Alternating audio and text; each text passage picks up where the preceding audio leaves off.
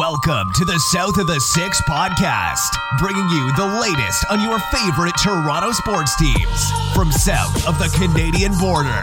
Here's your host, Adam Corsair. You know, I don't know who asked for injuries for Christmas, but whoever it is, you are on my list. Welcome to the South of the Six podcast. We are part of the Stadium Scene.tv network, part of the Overtime Media crew, and we are coming to you live from the Vivid Seats studios.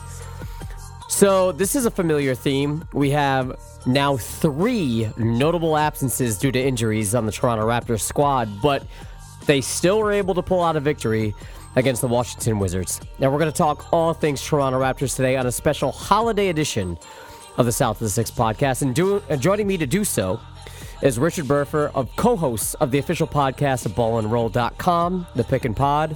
Richard, King, how you doing, man? I'm doing good, man. I, I kind of really like this uh, intro music. The Christmas uh, touch is really nice. I'm digging it. It's got a nice feel to it, right? Nice holiday feel. Yeah, you just forget that all the Raptors are dying listening to this music. well, I mean, those injuries were pretty catastrophic. They were pretty deadly. Um, mm-hmm. And I don't think anybody can debate that they were very untimely, but here we are, man. We have to deal with this all over again. Oh yeah, and it sucks because every time the Raptors have an injury, you just now know that two other guys are going to get injured the exact same game. it's kind of the trend. If one gets injured, then we're about to lose like five more in the same game. Yeah, I know. It, it's it's rough, um, especially seeing Norman Powell like kind of explode the way he did, and Marc Gasol like we were pretty much shitting on him the entire way in the beginning of the season, mm-hmm. and now he started to fall back into a groove. This is just really, really bad timing.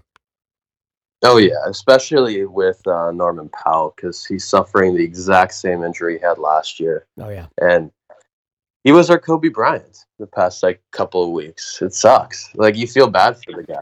Yeah, yeah, he was the one that was uh, saving the team against you know like stiff competition and making the Raptors look, you know, better than they probably mm-hmm. were performing. And he was now he's gone. Well, I don't know how long the absence is going to be, but hopefully it's short. Yeah. Well, I mean, it was a, a similar injury last year, and he he uh, missed 21 games. So I'm I'm just going to assume it's something similar. Right. Right. Well, look, uh, seeing as though this is the holiday edition of the South of the Six podcast, do you have any big plans coming up this week? Um, honestly, not too big. Um, I'm seeing my girlfriend. We're gonna go down to the Christmas market. Um, nothing, nothing too crazy, but I, I love Christmas. I'm, I'm a good Jewish boy who loves Christmas. There you go. There you go. There's nothing wrong with that. Yeah. Um, we uh, Christmas Eve. I don't know about you, man, but mm-hmm. Christmas Eve is where it's at for me. I love Christmas Eve more than Christmas because I think like once Christmas hits, it's over. Like it's over in like mm-hmm. five minutes or ten minutes. Like yeah. it's done, and then you're like, oh, this is what you mm-hmm. waited for for five ten minutes. Whereas Christmas Eve, you have that anticipation. I go out with mm-hmm. uh, my wife's side of the family. We go to a Chinese restaurant and just get shitty off scorpion bowls. And oh, awesome. that's awesome. Yeah, yeah. I'm gonna I'm gonna go one step further. For me, it's just all the days leading up to Christmas are the best. just going to the mall, hearing all the Christmas music, seeing all the Christmas buzz, all the snow, and then Christmas happens, and it's like, okay, now it's over after this. You know, it's done. Yeah, it's done. And then mm-hmm. like, you know, the 26th. This is the way I look at it, and I know you living in Toronto, like you guys kind of get it worse than I do down here in New England. But mm-hmm. snow after December 25th is absolutely pointless, and it's just the worst. Oh yeah, the winter should be done after Christmas. Yeah. It's kind of like it, I compare it to the Raptors playoff run last year. Like it's there's so much excitement, so much buzz, le- like leading up all the way through the finals, and then the Raptors win the championship, and you wake up the next day and you're just like, now what? Yeah. What's the meaning of life now? it's over. And all you have is just a bunch of bags of trash, of wrapping paper, and leftovers that you're not sure you want to eat. That's basically what the 26 on is. Yeah. Exactly. Terrible. All right. Well, um, we should set the landscape here. First of all, the Raptors are sitting in fourth place currently at 20 and 8. I should note that we are recording this Saturday afternoon. Um, If you are listening to the show for the first time, welcome. Welcome to the holiday edition of the South of the Six podcast. Um, I highly encourage you to subscribe to the show if you haven't already. And if you also haven't already, rate and give us a review. Give us five stars, leave us a review on Apple Podcasts. It helps us out a bunch in our endeavors to connect with more Raptors fans. Uh, blow up the Reddit boards, blow up any um, sort of community that you are a part of when it comes to the Toronto Raptors. Um, and also, as I mentioned at the top of the show, we are coming to you live from the Vivid Seats studios. Look, the Raptors play their first Christmas Day game in Toronto this Wednesday on Christmas, and we want to help you to get in on the action. And it's simple. All you got to do is download the Vivid Seats app. We partnered with Vivid Seats to give you the best opportunity to see your reigning, defending, and undisputed champions live on Christmas. Vivid Seats is the top source for tickets for the events you want to go to. Look, I know there's other things like uh, other than the Raptors games happening on in the city. If you want to see a theater show, a comedy show, anything, a concert, Vivid Seats has you covered. They made it super easy, man. All you got to do is download the app on your favorite device, whether it's an iPhone, Android, whatever you're using, and search for your event. You can search by price or look up your seats by section, by row, all your choice within the Vivid Seats app. And to make things easier, they have a loyalty program that allows fans to earn credit back on their Vivid Seats purchases called the Vivid Seats Rewards. So basically, they're giving you money just for spending money on their app. It's like you're getting your tickets at a discount right away, and you're automatically enrolled in this. There's no red tape, no hoops you gotta go through, no surveys, none of that. You're automatically enrolled. And not only that, all your purchases are backed up by a 100% buyer guaranteed. So you're not going to get scammed. You're going to get your tickets no matter what or your money back. And here at the South of Six podcast, we're hooking you up, man. Check it out. First time customers get up to 100 bucks off their first ticket purchase by using promo code OVERTIME. That's O V E R T I M E, all one word in the Vivid Seats app. So you want to see the Toronto Raptors this Wednesday, you weren't able to get tickets, head on over to the Vivid Seats app, use promo code OVERTIME, get a discount, and enjoy Christmas Day with the Toronto Raptors. We have a jam-packed show to you, for you today. We're going to talk all about the injuries. We're going to talk all about the Christmas Day game. Don't go anywhere. We will be right back. This is the Overtime Podcast Network.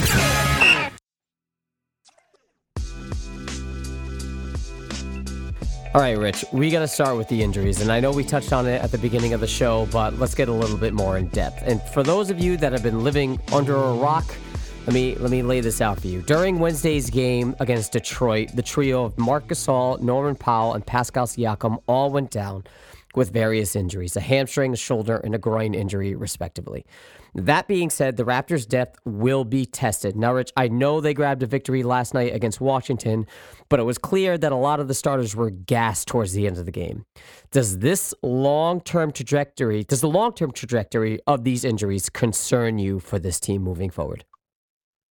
I mean, just in terms of the loads that these guys are going to have to carry over the next uh, next few games is slightly concerning, especially because you're going to see Kyle Lowry, who's a little older, playing more minutes. You're going to see Serge playing more minutes, so it is definitely concerning. Um, I'm still curious to see how long it's going to take some of these guys to come back. I feel like Pascal Siakam's injury isn't as serious as the one that Marc Gasol or Norman Powell is dealing with, so I'm kind of hoping that he gets back relatively quickly because it just seems like a groin stretch. I don't really know what that means, but it doesn't seem as serious. But other than that, there's going to be a lot of minutes for a few, just a few guys, so they're just going to have to power through it. Yeah, yeah, it's uh, you know, I was surprised that Patrick McCaw actually got the start. I know you mentioned um on Twitter that you thought he was going to get it. I thought it was going to go to Terence Davis just because I thought, you know, Nick Nurse was encouraged by the performance. But for some reason, Nick Nurse loves Patrick McCaw. And I guess that he proved his worth and, you know, his weight yesterday in yesterday's game. He performed quite well.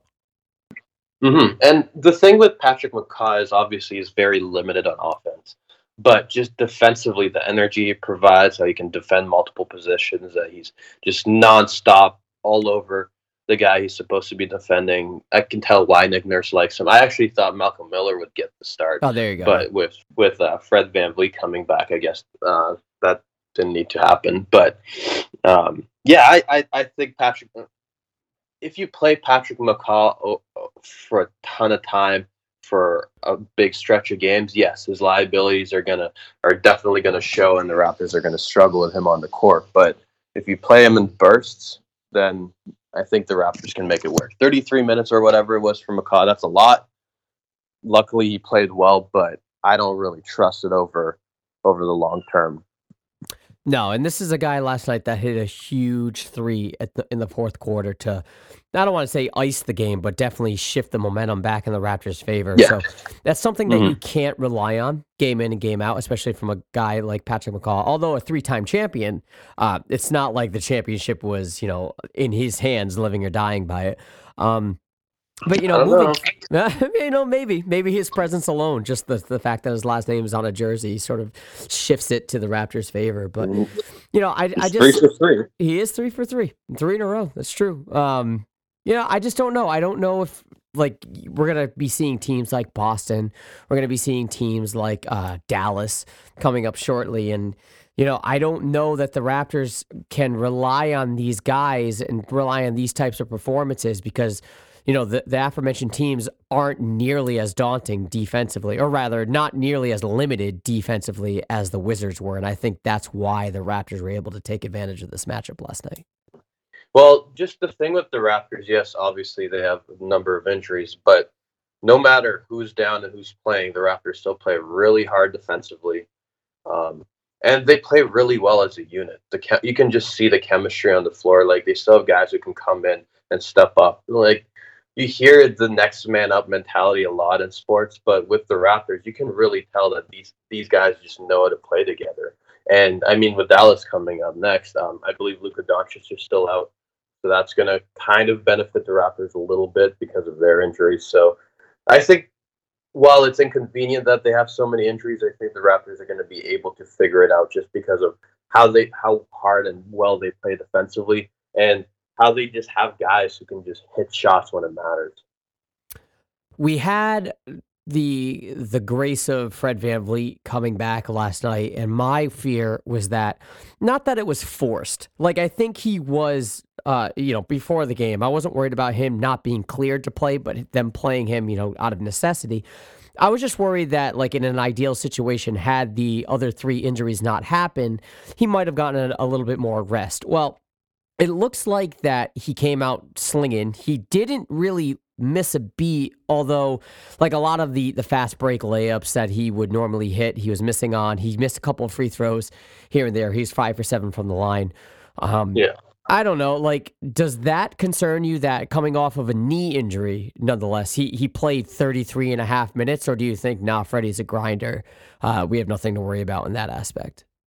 Um, not really. I think the Raptors wouldn't bring him back if he wasn't ready. Even with the injuries, I don't think the Raptors felt pressure that they needed Freddie back last night unless he was ready. The Raptors are they're 20 and 8 right now. I think they're very confident that when healthy they can beat any team in basketball.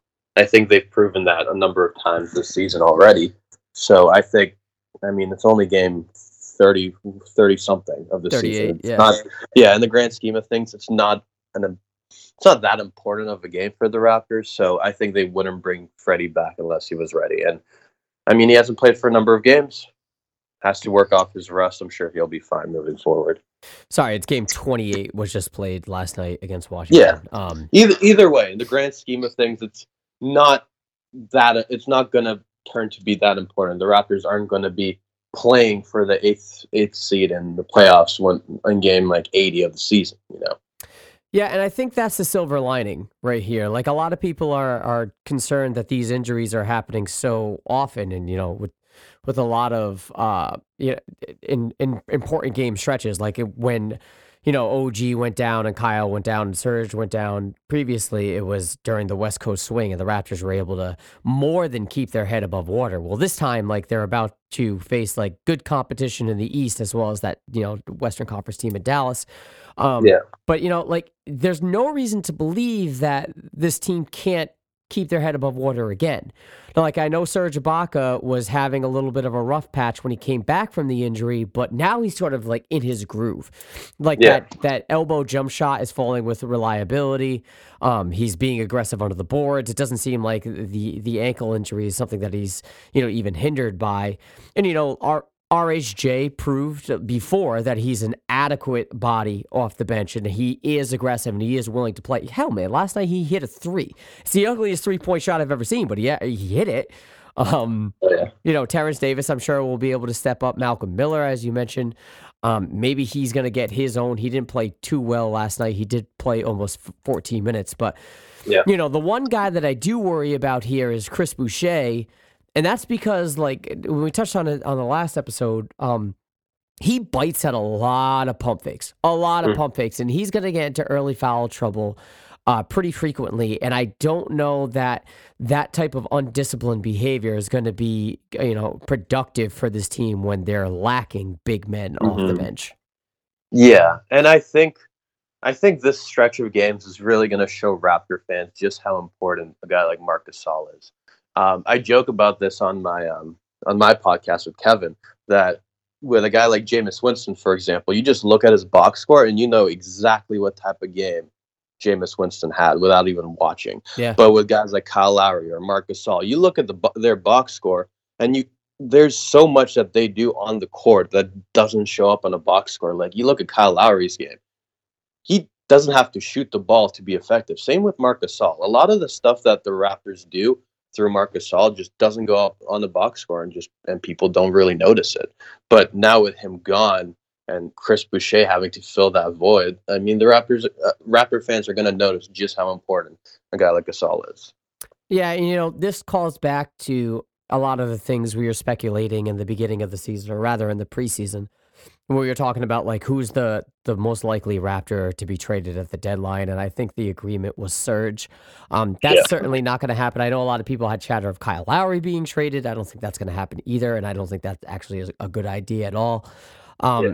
So, like, you know, having said that, with these injuries occurring, it's even though I'm confident that the Raptors are going to be able to still compete, I don't know that they're going to be able to compete at a high level that we've been seeing uh, with them as a full squad, as few and far between as those games have been.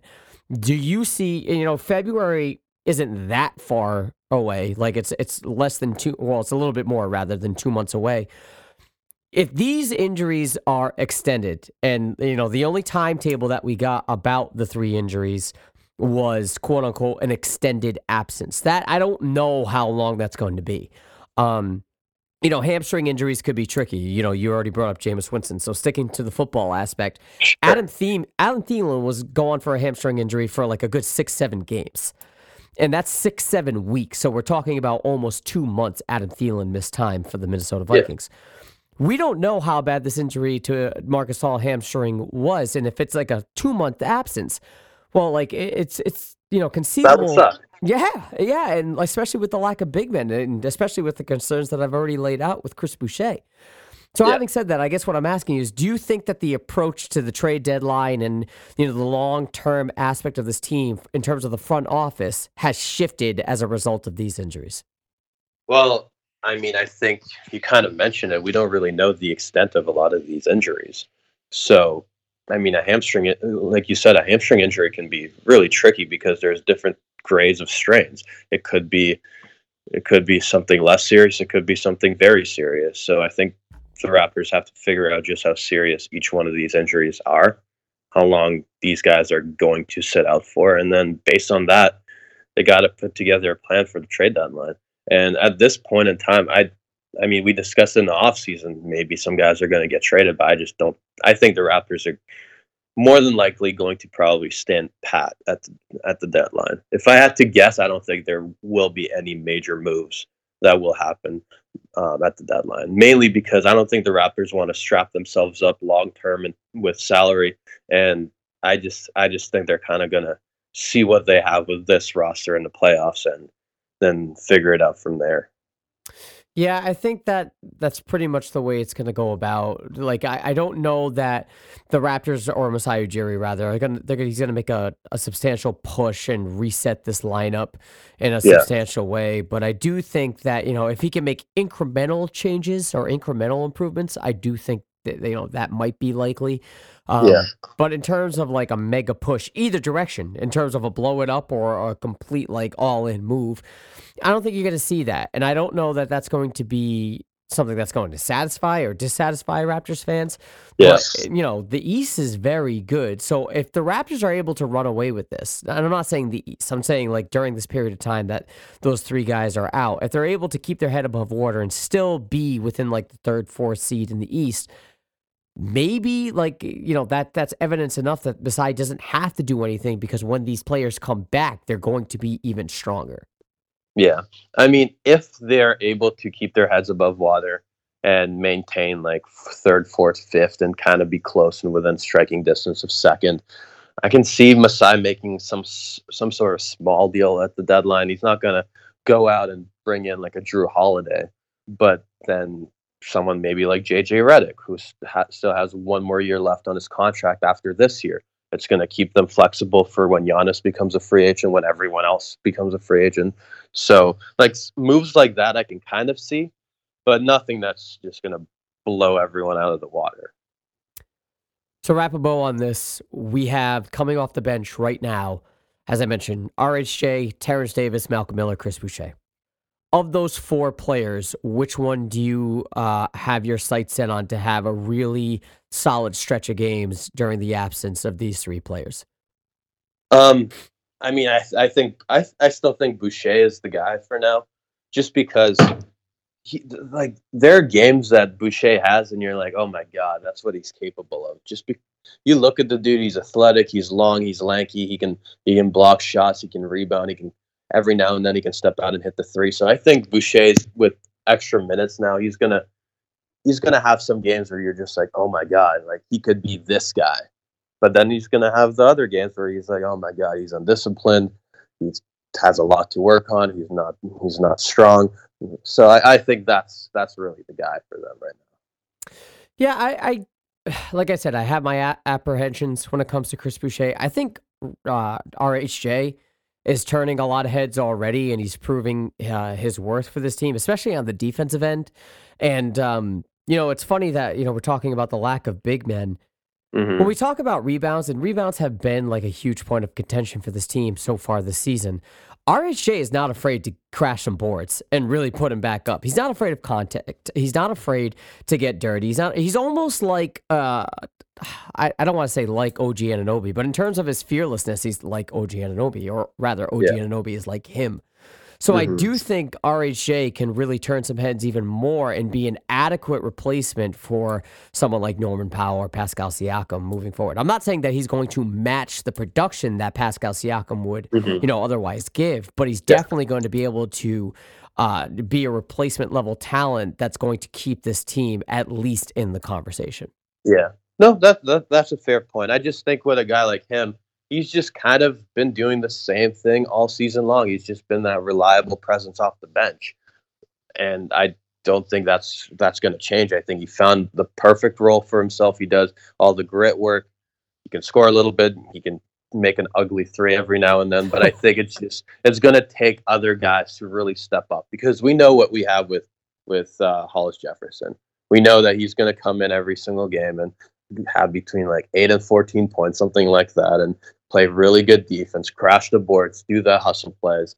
So it's just going to be about who else can step up on a night nightly ba- base uh, on a nightly basis. Like, will it be Terence Davis? Will, will it be Chris Boucher? Will uh, I mean Matt Thomas looks like he's going to return sometime soon because he's already like performing in stage plays. So maybe the next step for him is returning to the basketball court. So it's just gonna it's gonna be interesting to see who steps up other than RHJ.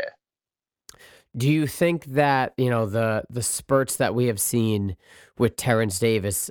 Uh, you think that's a sustainable thing? Because, as I mentioned yesterday, Patrick McCaw got the nod ahead of Terence Davis, and I guess for as I mentioned, good reasons. But Terence Davis has definitely shown like little spurts that he can hang in the NBA. Do you think that we're going to see production at a higher level? Because last night he only put up eight points, like not that great. He had a turnover. Um, yeah. Do you think that he's going to be a contributor and be more heavily relied on than what we saw in last night's game?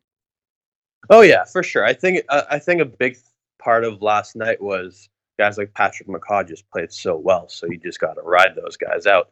But Terence Davis has showed multiple times this season that he is he is like he fits in that he is able to play on this level And you, if you look at the Raptors roster, there's not many guys that are as athletic, as explosive as Terence Davis. He has shown that he can he can play against some of some of the better guys in the league.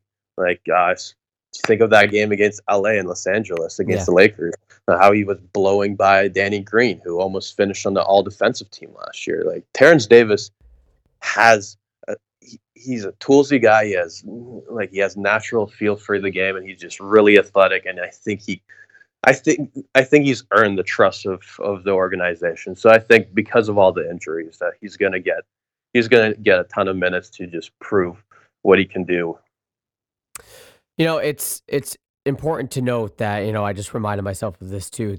A big reason, or maybe a you know small reason, I'm not sure how you want to measure it, but uh, Terence Davis got a lot of playing time before because also we forget that Patrick McCaw wasn't playing or wasn't available during yeah. Kyle Lowry and Serge Ibaka and OG Anunoby's absence as well you know, Patrick McCaw was also hurt. So now that we have this body to fill in, Terence Davis, his minutes might not be as high as they were during that stretch, but still coming off the bench, I can see him being a contributor. And I'm hoping that he's going to produce a little bit more than like eight points in almost 18 minutes. If he can give you more of like the 12 to 15 range, I think that is more than enough from a guy like Terence Davis. Sure.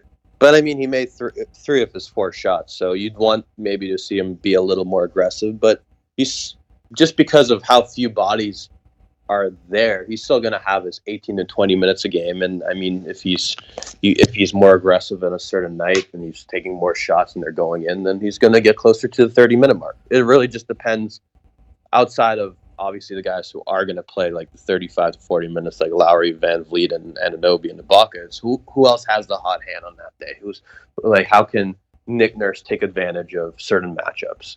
And certain nights it's going to be Patrick McCaw gets more push. Some some nights it's going to be Terence Davis. All right, so to wrap a bow on this, I guess what, you know, we're in agreement that although this looks dire, especially when you have an all star caliber guy like Pascal Siakam go down and Norman Powell, who is, like, as I mentioned, was super hot coming off the, you know, like a bat out of the hell, and Marc Gasol trying or finally figuring things out. I don't think this spells disaster for the team moving forward. No. Yes, I do think like those games against Boston, those those two games coming up, that's going to be difficult. I'm not saying it's going to be a cakewalk, and I'm not even saying that you're going to see what you saw in that West Coast swing. But what I am saying is, I do think this team has the ability to surprise people, especially on the defensive end.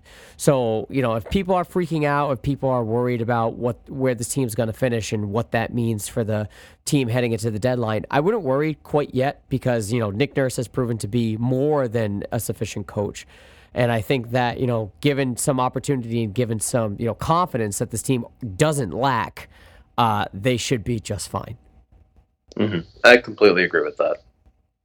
All right. Well, before we take our next break, I do want to mention that today's show is also sponsored by The Athletic. Guys, you should all be familiar with the work and quality that The Athletic provides by now, a subscription based site for real sports fans. They have local writers that you're already familiar with, like Blake Murphy and Eric Koreen, as well as national writers like Jay Glazer and Michael Lombardi. The Athletic is setting the standard for sports coverage. No ads, no pop ups, no clickbait, just quality content for real fans. Get exclusive player profiles, deep dives on analytics, team power rankings, and fantasy sports insights you won't find anywhere else. Each subscriber gets a personalized feed of stories, live writer Q&As, podcasts, and more. Just download the Athletic app, pick your favorite teams, and the Athletic will begin surfacing all the latest on the players and storylines that matter to you. And we here at the South of the Six podcast would like to hook you up. Check it out. Get 40% off your yearly subscription by using promo code OVERTIME, all one word, O V E R T I M E. 40% off. Are you kidding me? Why wait? Take advantage of this holiday offer today.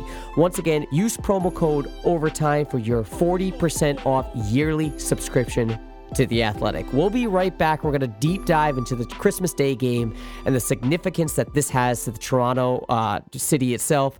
Don't go anywhere. We will be right back. This is the Overtime Podcast Network.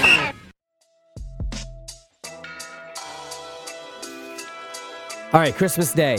the first Christmas Day game of the holiday and the first Christmas Day game in Toronto. Now, I know this is the second Christmas Day game in Raptors history, but as I mentioned, it's the first time it is being held in the city. Now, Rich, as a Canadian and as well as a basketball fan in general or sports fan in general, what does this kind of opportunity mean to you?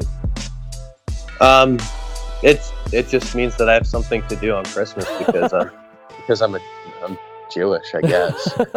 I'm not doing it. All my friends are like busy with family, and I'm just gonna be like, okay, what do I do? Oh, the Raptors play. so this is really big for me. I really appreciate the NBA uh, for looking out for me.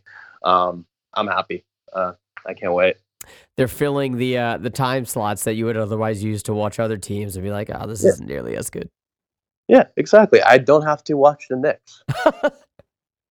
so that's true. I can't complain. I cannot complain. I'm happy.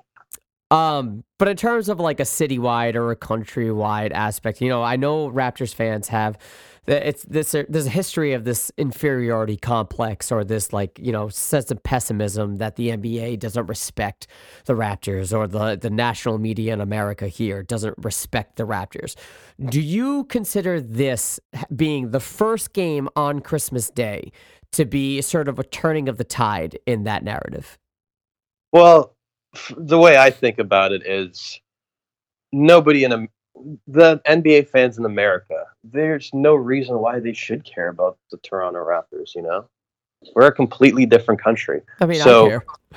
Well, you care, but there's not a lot of Adam Corsairs walking around in That's true. America. That's true. You know, so I, I think uh, I think a lot of Canadian Raptor fans get really upset with how the NBA kind of relegates them, but you got to think about it in the way in the sense that there are 29 teams in the NBA that are in the states. Those teams are going to be the ones that Americans want to watch on national television. So I like I, I believe like the NBA finals, they didn't draw well in the states because there's a Canadian team in the finals. Right. It, I, I'm not complaining because I don't really care about the NBA television ratings. I just want the Raptors to win. But I think it's important for us to understand that there's a reason why the NBA isn't pushing teams like the Raptors. If the Raptors are popular in the States, we would be on every channel all the time. But we're hmm. not, and there's reason for it. So I think it's important to understand that. But that being said, I'm really pumped for Christmas because I'm a big Canadian boy. Do you think that, you know, this is a result of this Christmas Day game is a result of merely the Raptors being champions and the NBA needing to have their champions play on Christmas Day. Like, how embarrassing would that be if your reigning champions aren't playing on Christmas Day? Or do you consider it to be that and as well as no, this team is good, this team is exciting, they deserve it? Which one do you lean more towards? The fact that they are champions or the fact that they deserve it? Or is it like an equal combination of both to you? I, I, I think it's just because they're reigning champions. You have you have to play you have to have a Raptor game on Christmas Day because they're champions. Yeah. You have you have the champions play every single year on Christmas Day. Like the NBA has to do it. And I I mean they're playing against the Boston Celtics. The Boston Celtics are a marquee team in America. I I just think it's just because they're champs. If they weren't champs, I don't think there would have been a Christmas Day game for the Raptors. If you do a deep dive onto Real GM um, on their Twitter or on their website, and you like search in their on their website, you know, browser, there's this article that pops up that states that a lot of TV execs, like for ESPN and whatnot, did not want the Raptors to play mm-hmm. because of the the ratings issue, because of the commercials issues. Yeah. Um, as we all know, the American media, no American television station gets the the ratings revenue that are broadcasted in Canada. That's all an exclusive Canadian revenue stream. Um, yeah. You know, and there was a I forget the guy's name, but the head of the media relations in the NBA actually stood up for the Raptors and said mm-hmm. like no like this is why wouldn't we have the defending champions play why wouldn't we have they're also an exciting team now look a lot of that could be lip service as you said and i'm yeah. sure a lot of it is um, and that's not to take anything away from the Raptors as a team. I do consider them exciting. I do consider them to be like uh, an under the radar team that you know much of the American media doesn't pay attention to. But this is coming from a guy that is a Raptors fan in America, so I'm yeah. always thirsty for more content. So, like, it, it does surprise me that you have a guy uh, pretty much high up in the NBA standing up for the Raptors. So, I guess I wonder, you know, if this is legitimate if we do consider the Raptors to be an exciting team, what are the chances that we see a, an appearance for the Raptors on Christmas Day on just a semi regular basis in the future? I mean, I, I don't really see it. I don't, just based on that entire story that only one dude stood up for the Raptors. that, like, he, he sounds like a great human being, and I'd love to share a beer with him on Christmas if he's not doing anything, but I just, I think this is just a one off If the Raptors win another championship, they'll play on Christmas Day. If they don't, then they won't. But that being said, I I also think Christmas Day is a little overblown. Like, why is I, I never understood why it's such a big deal whether or not we do play on Christmas Day. Don't don't people want to spend times with their families on Christmas? I mean, like, I know it's I know it's a lot a lot to do with like Raptor fans just wanting respect from um, the American media, but we got to get over that at some point and just use Christmas to spend time with our families. They're, the Raptors are going to play 82 games, whether it's one of them comes on Christmas or not. You know? Yeah, but you figure 25 years or or before this year, 24 years of watching other teams on Christmas or not watching basketball on Christmas, you kind of get thirsty for at least a, another game. Like I mentioned, this happened once before and it didn't end well for the Raptors. So, like, maybe this time, you know, given the injuries, it might not again. But uh, this is something to, to I don't know. I, I do think that it is a matter of Raptors fans being thirsty for respect more than just being like, oh, I want to see my team on Christmas because it's Christmas. You know, you're right. Like, a lot of people are busy on Christmas, a lot of people have other shit to do. But I do think like this is in the perfect sweet spot of 12 yeah. noon. Like it's kind of in that purgatory period of time where you're not really yeah. you're done with the gift aspect and you're just kind of waiting for people to show up. So you're just sitting and doing nothing anyway. Mm-hmm. No, I completely understand. Um, I and I also understand that this is more so about the respect than the Christmas game itself. But are you bummed? Hey, I'll be watching. All right. Are you bummed that they're not uh, they kind of put a bullet in the aspect of the Christmas Day jerseys. Like they don't Nike apparently doesn't do them anymore and the Raptors are to come out in their city jerseys because for me something like on Christmas, I always used to like the Christmas Day jerseys just having that that yeah. extra, you know, item to spend money on, I guess. But like now that the Raptors finally have a Christmas Day game, they're no longer doing the jerseys. And I think they actually stopped it last year. So I just find it weird that they're going to be wearing black and gold on their first Christmas Day game in Toronto. Oh yeah, that's just poo. Like you I, I love the Christmas jerseys. It just has like a different feel to it when you watch these games. So not a big fan of it, but I mean I like the black and gold. I mean, uh, I was listening to That's a Wrap, and Andreas actually made a good point that the NBA missed kind of an opportunity here to have the Raptors rock green, I mean, rock red, and the Celtics rock green to have it like the, you know, it's a kickoff Christmas Day game. So, like, why wouldn't you want your, your teams to wear red and green on Christmas? If, if anything, I feel like the NBA could really capitalize having a team like the Raptors play on Christmas Day. I don't know what the TV ratings are on Christmas Day for certain games, but the NBA could really use this opportunity to just like spotlight a team that a lot of people in the states just don't watch. Right. Um, so, I mean, this these injuries, you know, calling it back to that, have you know definitely come at the worst possible time because I don't think any of the three of Gasol, um, Powell, and Siakam are going to be able to you know, be well enough to make the return then. So the Raptors are certainly going to be limited. But as far as I know, uh, Kanter, not that it's a huge deal, but Kanter is probably not going to play for the Celtics on Christmas Day, but they still have an adequate starting five there. And the Raptors did, you know, lose their first meeting against them earlier this year. So, you know, it's not the greatest and most ideal situation for the Raptors and their fans to be experiencing, you know, their team playing on Christmas Day. But at least you get to see him, right? At least you get the opportunity for them to be showcased in front of like basically all of North America at this point on yeah. Christmas Day. Yeah, and if the Raptors win that game, I mean that that would be a pretty big statement. Oh yeah, that's true. I didn't even think of that. Like I, I, I know I don't want to jump too much ahead, but you know the Boston Celtics are playing, you know, fairly well at this point, and uh, probably even more than fairly well, and you know Jayson Tatum and Jaylen Brown are obviously taking the next step here, and so it's it's not the the greatest situation to be walking into, but stranger things have happened, right? And for the Raptors to take this on Christmas Day game, what kind of a storyline would that create for the the American media here? Yeah, for sure. I mean, Terence Davis beat the Los Angeles Lakers on the road, so I mean, you never you never really know what what will happen, and I think the Raptors as a team. Um, when healthy, at least, they're pretty, in my mind, they're kind of equivalent to what the Celtics are. Like they're to me, they're just like on the same level in terms of just how good they are. So and depending on depending on what happens on any night, the Raptors could could shock the world. Yeah, you know, if Serge Ibaka comes out swinging and Kyle Lowry gets into his fu mode and just launches a bunch of fuck it buckets and you know beat Kyle Lowry about it.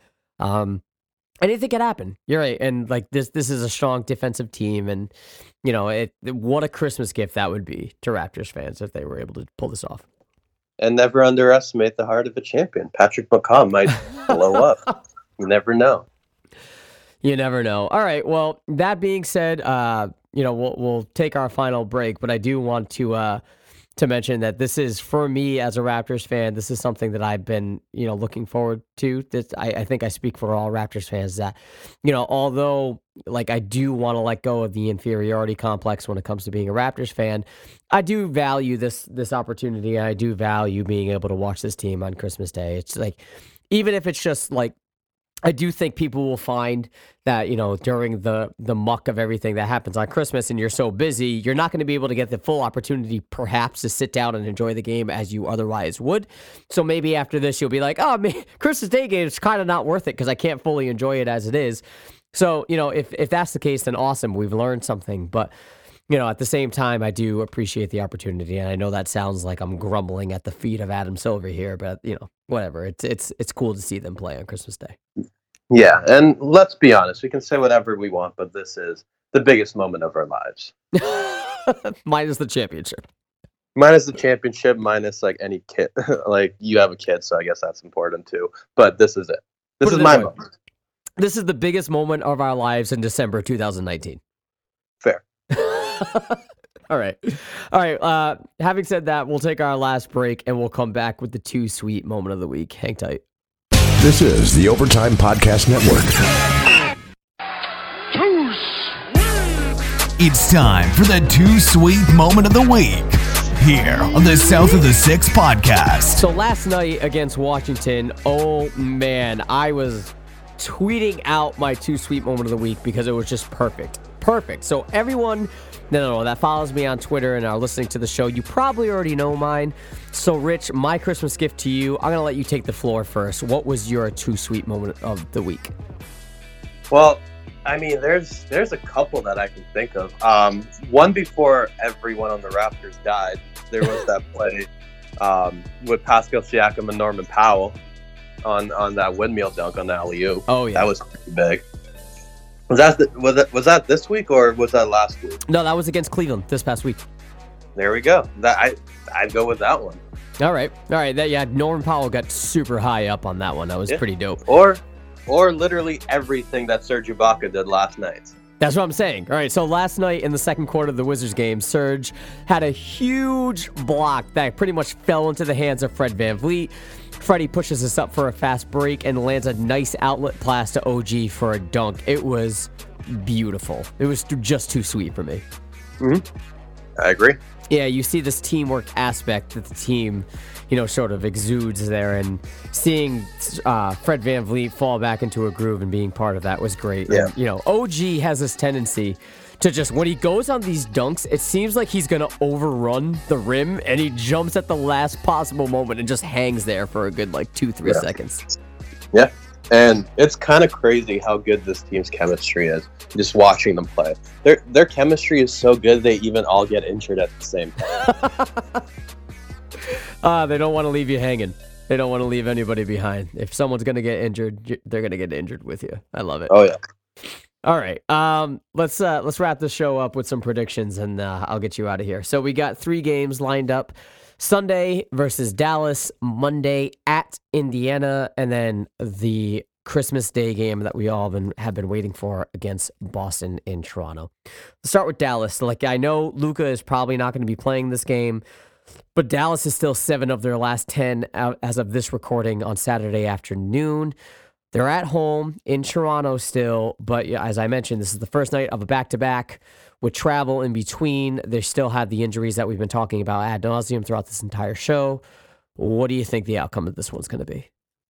Um, I might be a little bit of a homer, but I'm going to go with the Raptors. I just don't think I don't think Dallas is going to sweep the regular season series. No Luka Doncic. That's really really big. If the Raptors find a way to contain Chris Kristaps Porzingis, who has been playing really well after a slow start to the season. I think the Raptors can pull it out, especially on at home.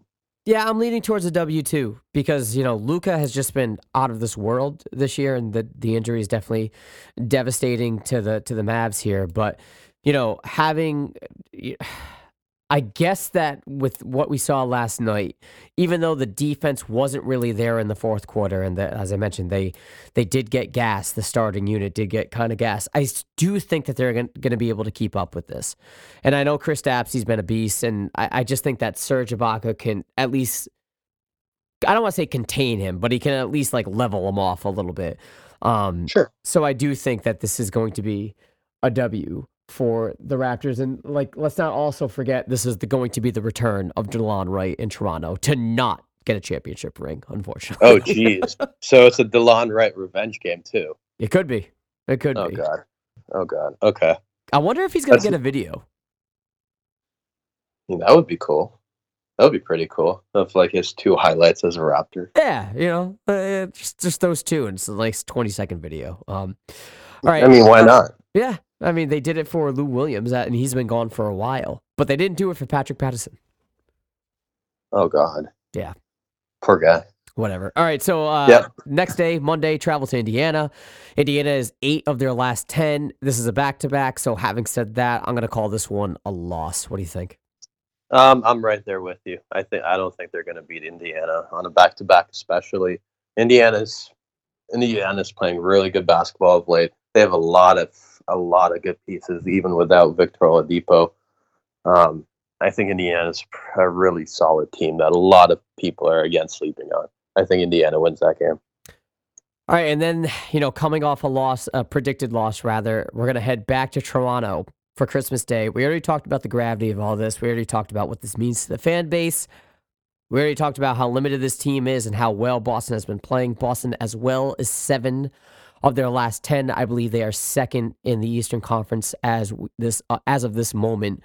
Um, but i'm going to give the raptors the christmas day magic. I'm not going to i'm not going to turn heel here and have them lose on christmas day. If you want to do that that's fine but i'm calling this one a dub. Um I, i'm going to say this. The raptors play the celtics in back-to-back games and i think they're going to split that. Um so uh, I'm I'm just gonna say that the Raptors win on Christmas Day because I'll be watching and I want a Christmas present. But I'm pretty certain that they're gonna lose one of those two games against the Celtics. Hopefully, they lose the second one. Usually, when the Raptors play the Celtics, the home team wins, and even without like full health, somehow the Raptors are able to to edge out a victory. So, yeah, I'm with you. I, I think they're gonna do it. And the Raptors have to keep their uh, win- home win streak against division rivals alive. They have to. That's right. Yep. They have no choice. All right, Rich. Well, then we are looking at uh, two and one week, or heading into the middle of next week, rather. I think that's fair, given the injuries. I think you know if you told me with these injuries that the Raptors would be able to keep their head above water in this aspect, especially against these three teams, uh, I'd be more than satisfied with that. Yep, I'll live with it. Yeah, I'll take it. All right. Well, having said that, that's going to do it for today. Um, before we close up, I just wanted to wish everybody to ha- make sure they have a great holiday. Be safe. Uh, stay off the roads if you're too drunk, but I encourage you to enjoy the holidays as you you know normally would. Um, be careful out there. Hopefully, you're spending it all with family and loved ones, and you know you're you're you're doing it right. And uh, Rich, that goes for you. Whatever you're doing, even though you said you're staying home on Christmas to watch the Raptors, I hope uh, you're drinking the best of beers doing so. So, having said that, dude, the floor is yours. You know what to do. Promote any and everything you got going on. Go go for it. For sure. Well. Um first off, over the past few weeks, I've become a really big Moscato guy. Oh, there you go. So, yeah, that's some yes, sweet wine. Yeah, I'm just getting on my Nicki Minaj shit, so I've been drinking a lot of, of Moscato lately. Um, but other than that, um, Ball and Roll Pick and Pod, Kevin and I just released a new episode the other day. Check that out. You can find me on Twitter at at Richard Burfs. Got a lot of things going on. Just quit one job. I'm about to move into a second job. Have to keep that under wraps for now.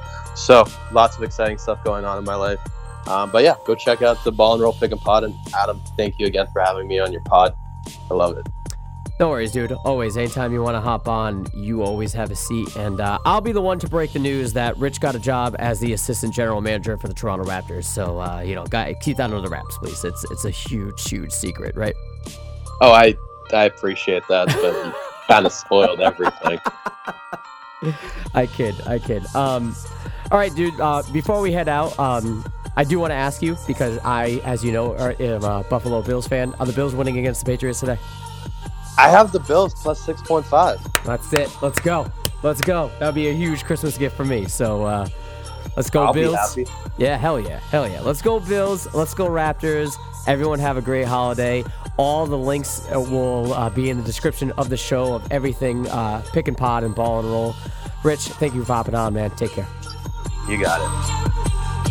Thank you for listening to the South of the Six podcast. Don't forget to follow us on Twitter and Instagram at South of the Six and subscribe to our show. We're on Apple Podcasts, Google Podcasts, Stitcher, Spotify. Yeah, we're everywhere. While you're at it, if you liked what you heard, do us a solid and leave us five stars and a quick review. We appreciate it. Thanks again. Go Raptors.